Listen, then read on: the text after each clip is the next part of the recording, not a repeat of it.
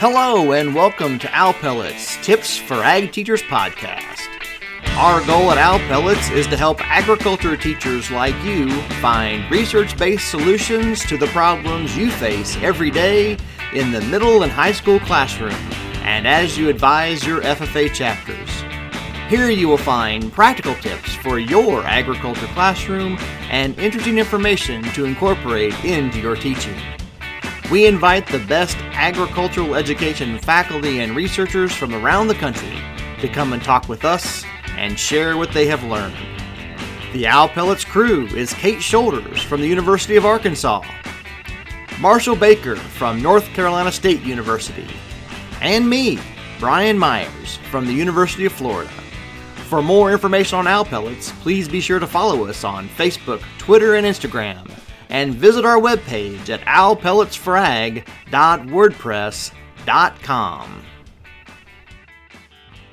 Hello, Owl Pellets. This is Brian and Marshall here by the Owl Pellet. Uh, we are excited to have with us today Amanda Bowling from The Ohio State University. Go Buckeyes, Poison Nuts, OH. IO anybody? Come on. IO. I was I was trying. You're trying. But the hard part is the I. Like is I the mean, I like I'm, I'm looking for some bonus points, brownie points from my friends at Ohio State. I'm trying. I am trying really, really hard here. Um, Kate is not with us today, so we will we're, we'll we'll have the same shenanigans without her. But we appreciate. It. I know she's off doing wonderful things today. Amanda, thank you so much for being with us today and bringing some sort of respectability to this podcast. and, she's, and she's speechless. I love it. I love it. Well, I want to thank you guys for for having us on. I always look forward to ways to um, engage with ag teachers and talk about research. Fantastic. So, tell us a little bit about yourself and tell us a little bit about what we're going to be talking about today. Perfect. Uh, well, like you said, I am with The Ohio State University. I'm an assistant professor there. Um, I got my PhD from the University of Missouri, um, and before I entered my doctoral work, I was an ag teacher for six years in the state of Missouri. Um, and as far as what we'll be talking about today, um, we're talking about a study that um, investigated kind of the process that ag teachers use in school-based ag programs to support student motivation.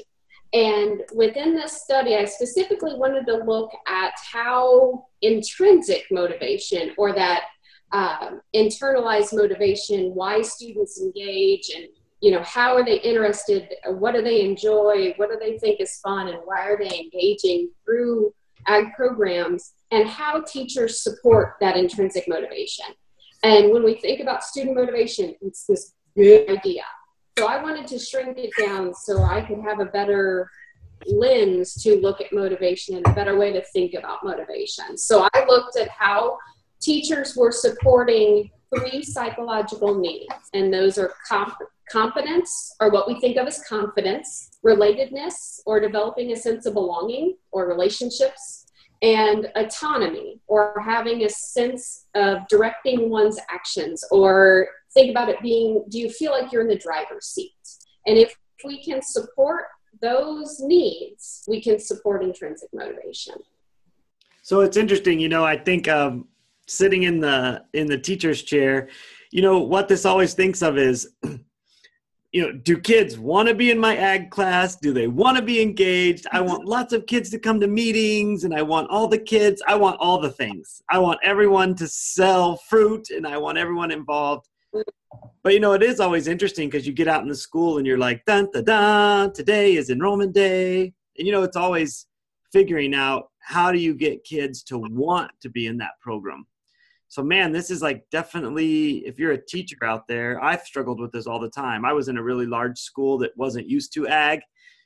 So it was always a challenge trying to you know manage not dragging kids but opening the door and them flooding in.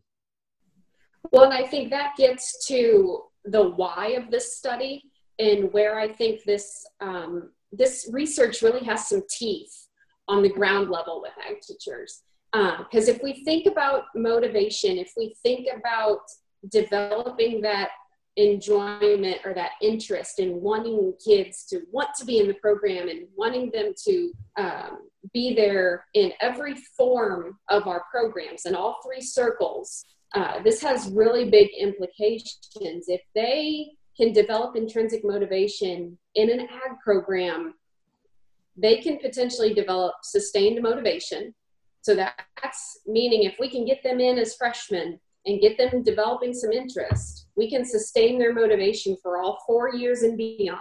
We can sustain their participation in those four years. So we could look at potentially influencing program retention. We could uh, influence, see uh, those students that have developed the interest. Are they talking to their peers and bringing more in to recruit? And so I think this has um, some really ground level interest for ag teachers.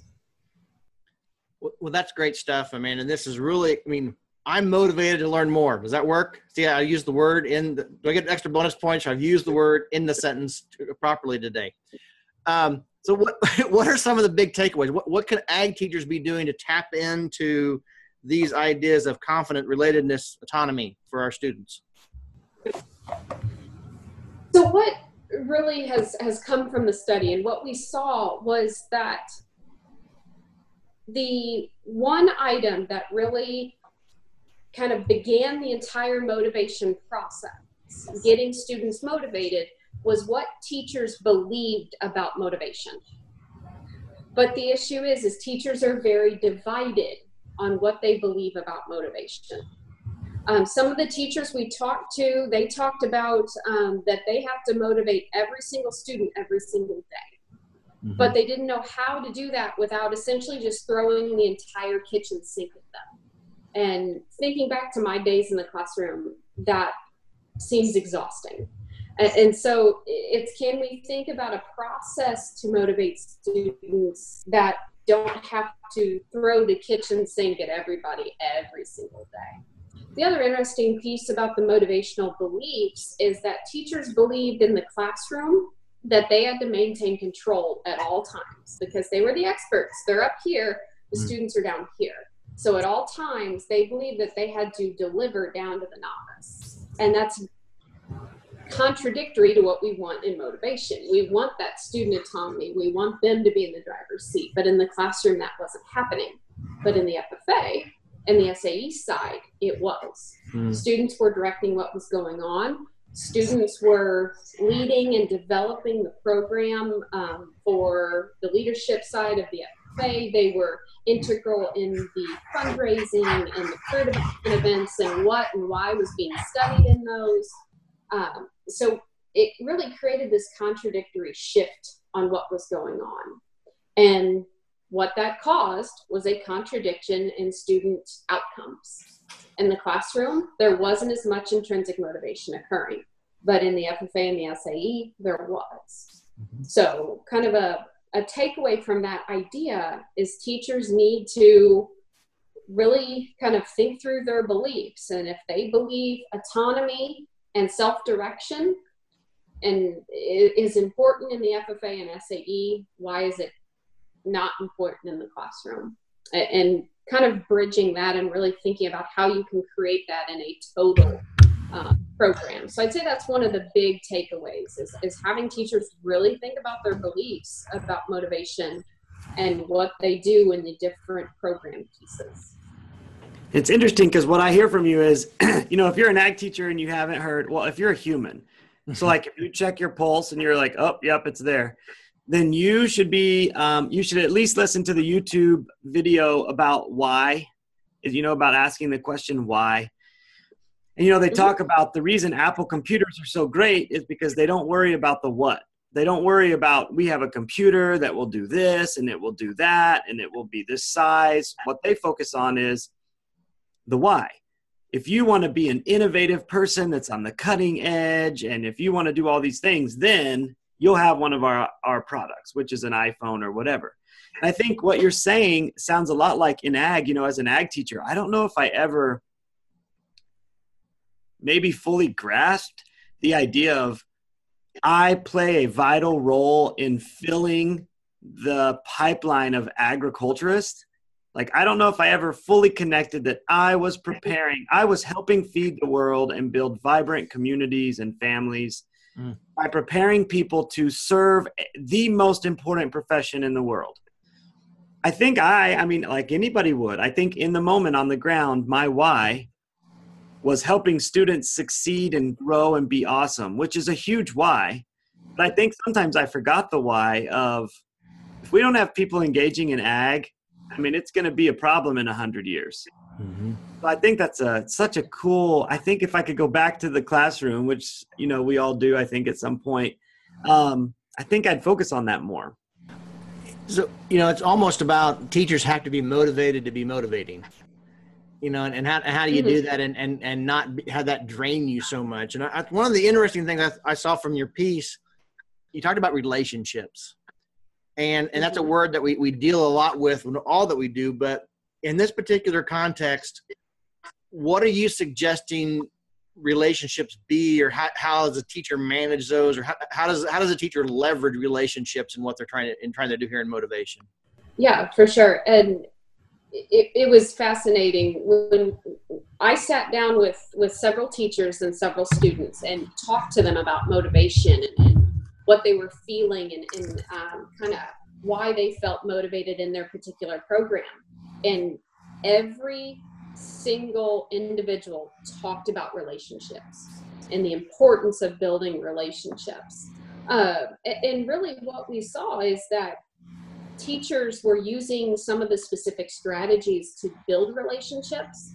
Um, and the the um, environment of being an ag teacher, kind of the roles and responsibilities we fulfill as not only are we classroom teachers and laboratory instructors and kind of that more traditional educator sense, but we're doing a lot outside of the classroom.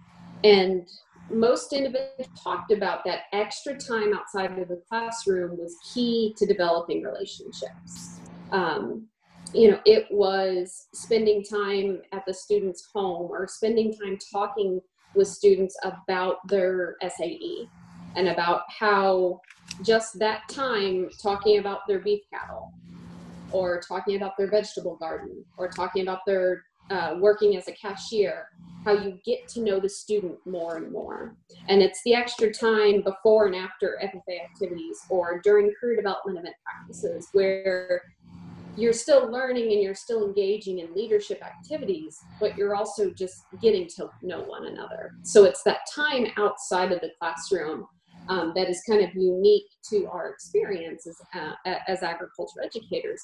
Um, that really lends to those relationships. Um, but then there's some specific strategies that came up time and time again um, using humor and sarcasm ag teachers are never ever ever sarcastic but we saw that every every context that we were seeing these teachers work with students they were using humor they were using sarcasm. It's um, spending time outside of the classroom but then outside of the ag program itself too. Going and watching a basketball game watching football games um, going to the math competitions, the quiz bowls, all of those pieces where you can get to know the students and really show that you not only care about them as members of your program, but you care about them as individuals. Um, it is being that support person that the student may not have elsewhere.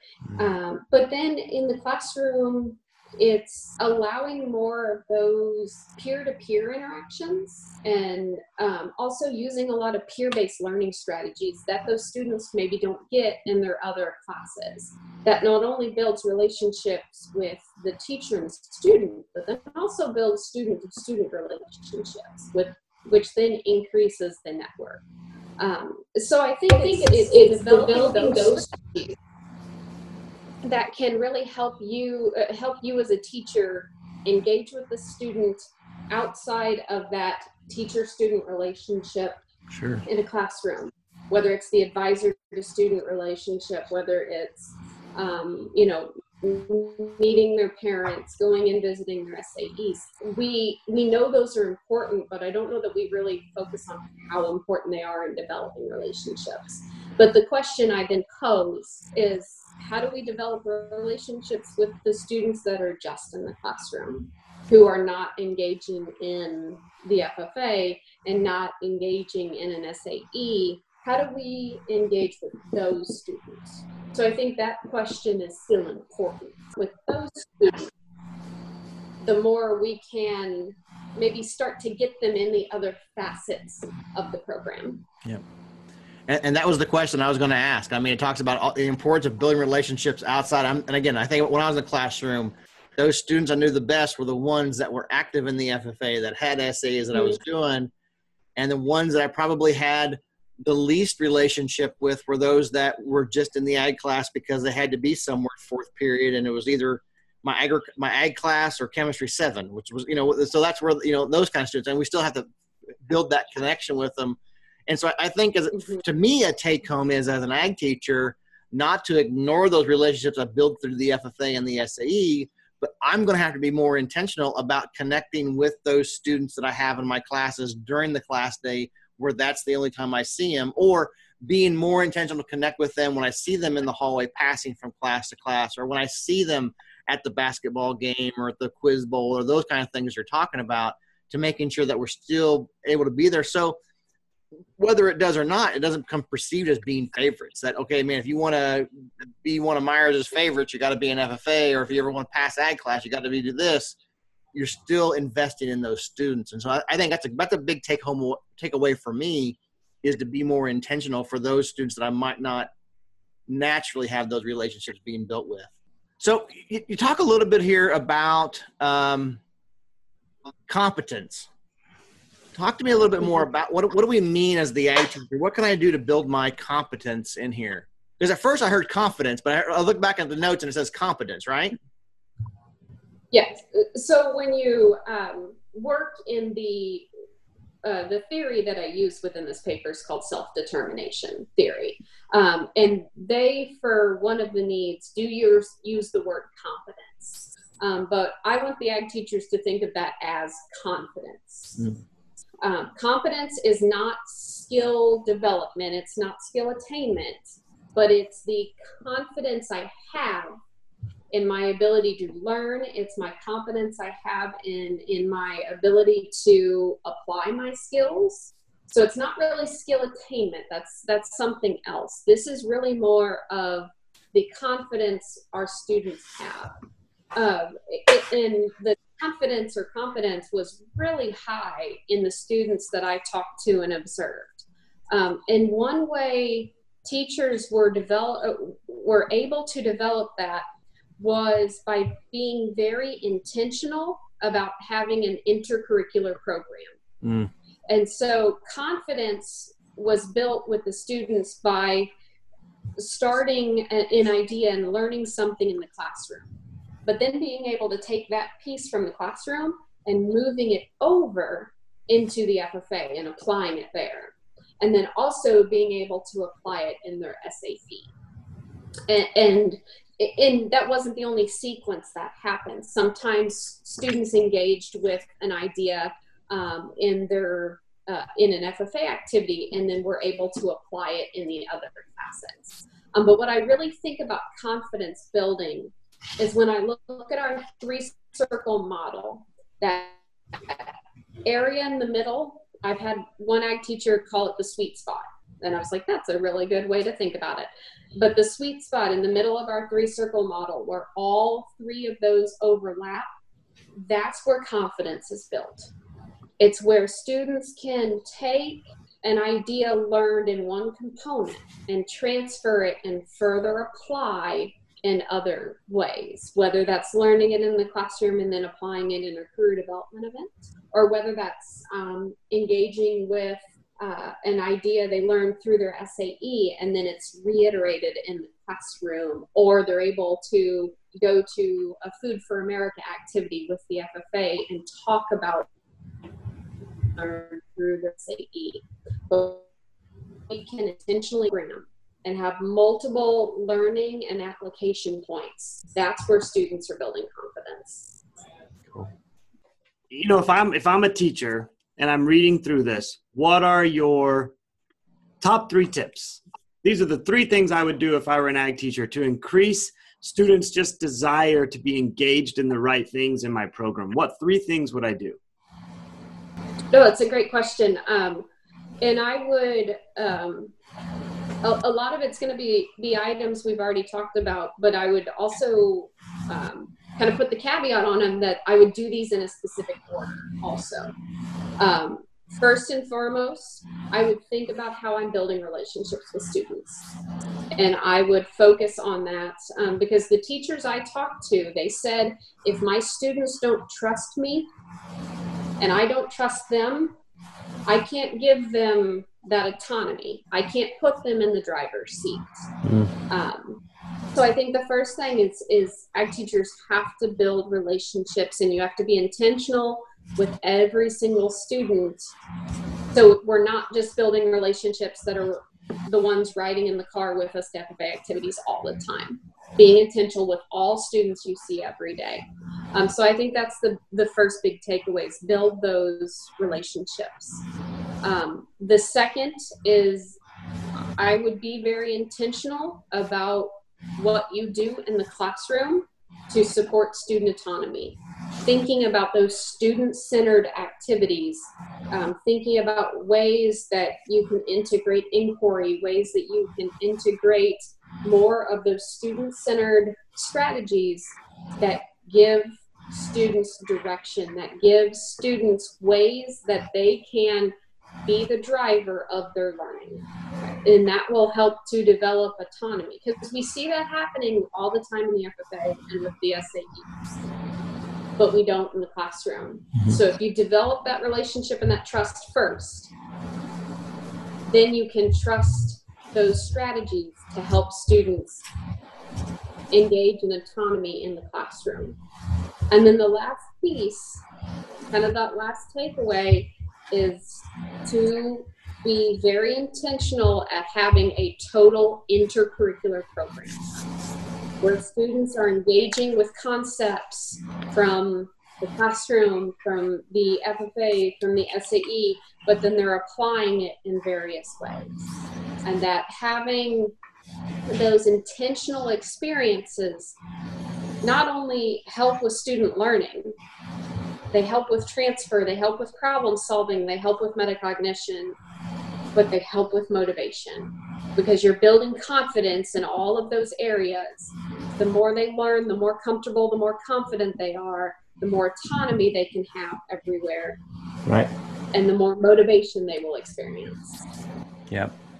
Well, this is fantastic stuff, Amanda. You know, one of the words you use a lot here was intentional you know, and that's mm-hmm. probably a buzzword we use on more podcasts than anything else about the need that as ag teachers we have to be intentional with what we're doing, building those relationships, being intentional and guiding us as we build those relationships. And one of the things that I'm sure everybody on this podcast, you know, the three of us are going to have to work on is this what is humor and sarcasm thing. I don't think we know that one really, really very well yet. Uh, so we'll, we'll, we'll, practice our, our, well, we may not have the humor thing down very well, but we got the sarcasm thing down pretty, pretty, pretty well. We think we're hilarious. That may be about it. Um, but uh, Amanda Bowling, the Ohio State University, we appreciate you spending time with us here today on Owl Pellets. Well, again, thank you guys for, for having me on. I appreciate the time.